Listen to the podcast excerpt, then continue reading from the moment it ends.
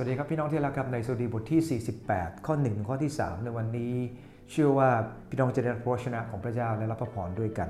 เราจะมีการจะมาศึกษาพระคัมภีร์ตรงนี้ด้วยกัน ผมให้หัวข้อวันนี้ว่าความสง่างามแห่งซีโยน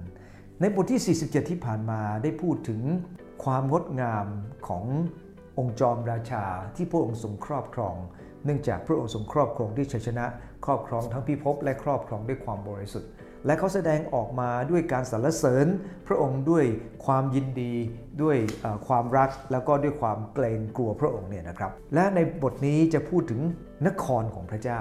ความงดงามของนครของพระเจ้า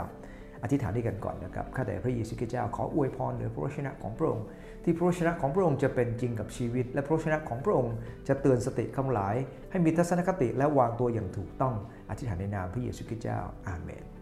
เรามาอ่านด้วยกันนะครับ พระเจ้านั้นยิ่งใหญ่และสมควรจะสรรเสริญอย่างยิ่งในนครแห่งพระเจ้าของเรา ภูเขาบริสุทธิ์ของพระองค์มองขึ้นไปดูงดงาม เป็นความชื่นบานของแผ่นดินโลกทั้งสิ้น คือภูเขาซีโยนอุดรไกล ซึ่งเป็นนครของพระราชา ภายในป้อมของนครพระเจ้าทรงสำแดงพระองค์ว่าเป็นปราการที่มั่นคง พระคัมภีร์ตรงนี้ผู้เขียนได้บรรยายถึงซีโยน ซึ่งเป็นนครที่ยิ่งใหญ่ ในสายตาของเขาเนี่ยนะเพราะอะไรครับ เพราะอันที่หนึ่งครับเป็นนครของพระเจ้า พระคัมภีร์บอกว่าพระเจ้านั้นยิ่งใหญ่และสมควรอย่างยิ่งในนครแห่งพระเจ้าของเรา พระเจ้าจะยิ่งใหญ่เมื่อนครของพระเจ้านั้น เป็นนครของพระเจ้าจริง ๆ วันนี้คริสตจักรเหมือนกันครับ คริสตจักรหลายครั้งไม่ค่อยดูยิ่งใหญ่ เพราะคริสตจักรไม่ได้เป็นคริสตจักรของพระเจ้า ซึ่งจะมีการจะดูด้วยกันต่อไป คนสมัยโบราณมักจะเชื่อมโยงสง่าราศีของพระเจ้า กับสถานที่ที่พระองค์ทรงประทับอยู่ นะครับนครเยรูซาเล็มเป็นที่ประดิษฐานของหีบพันธสัญญา หีบพันธสัญญามีพระที่นั่งกรุณา และที่นั่นเป็นเหมือนกับการประทับอยู่ด้วยของพระเจ้า แต่จะสังเกตนะครับว่าพระเจ้าพระองค์ไม่ได้ประทับกับอิสราเอลตลอดเวลานะครับพระสง่าราศีของพระองค์จะอยู่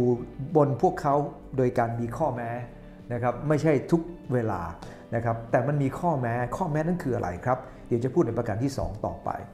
ตอนนี้เมื่อคนอื่นเข้ามาในคริสตจักรของพระเจ้า ในครอบครัวของเรา ในกลุ่มชนของเรา เขาสามารถสัมผัสพระเจ้าที่ประทับอยู่กับเราไหม ถ้าเขาไม่สัมผัส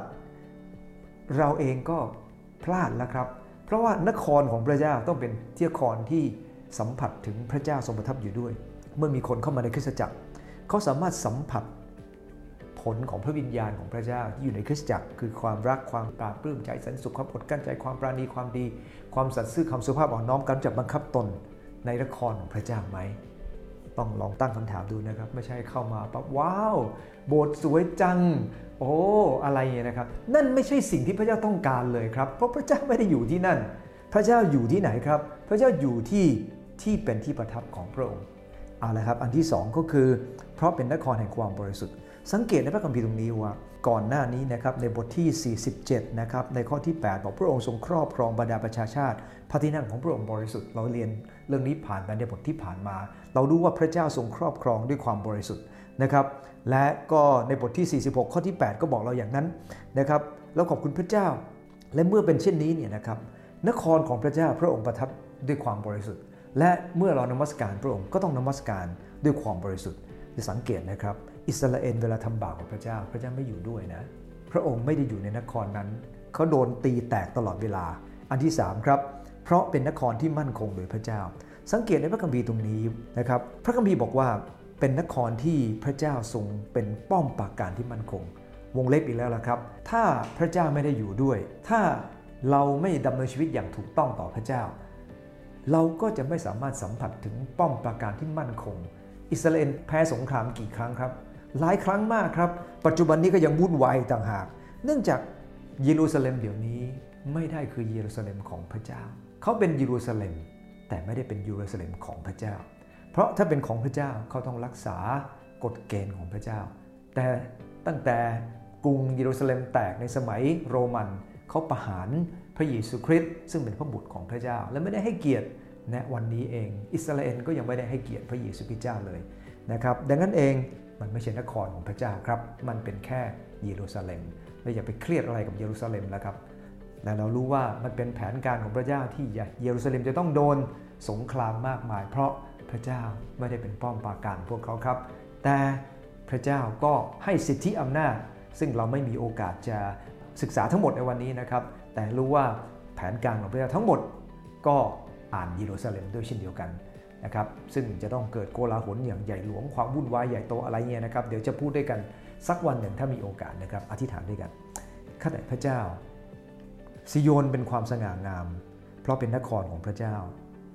และขณะเดียวกันเป็นนครแห่งความบริสุทธิ์ และเป็นนครที่มั่นคงโดยพระองค์เจ้า โปรดให้ข้าหลายเป็นที่ประทับของพระองค์เจ้า ให้เป็นที่ที่พระองค์ทรงประทับอยู่ด้วย เป็นนครแห่งความบริสุทธิ์ของพระองค์ เป็นนครที่มั่นคงโดยพระองค์เจ้า ไม่ใช่เพราะคำหลาย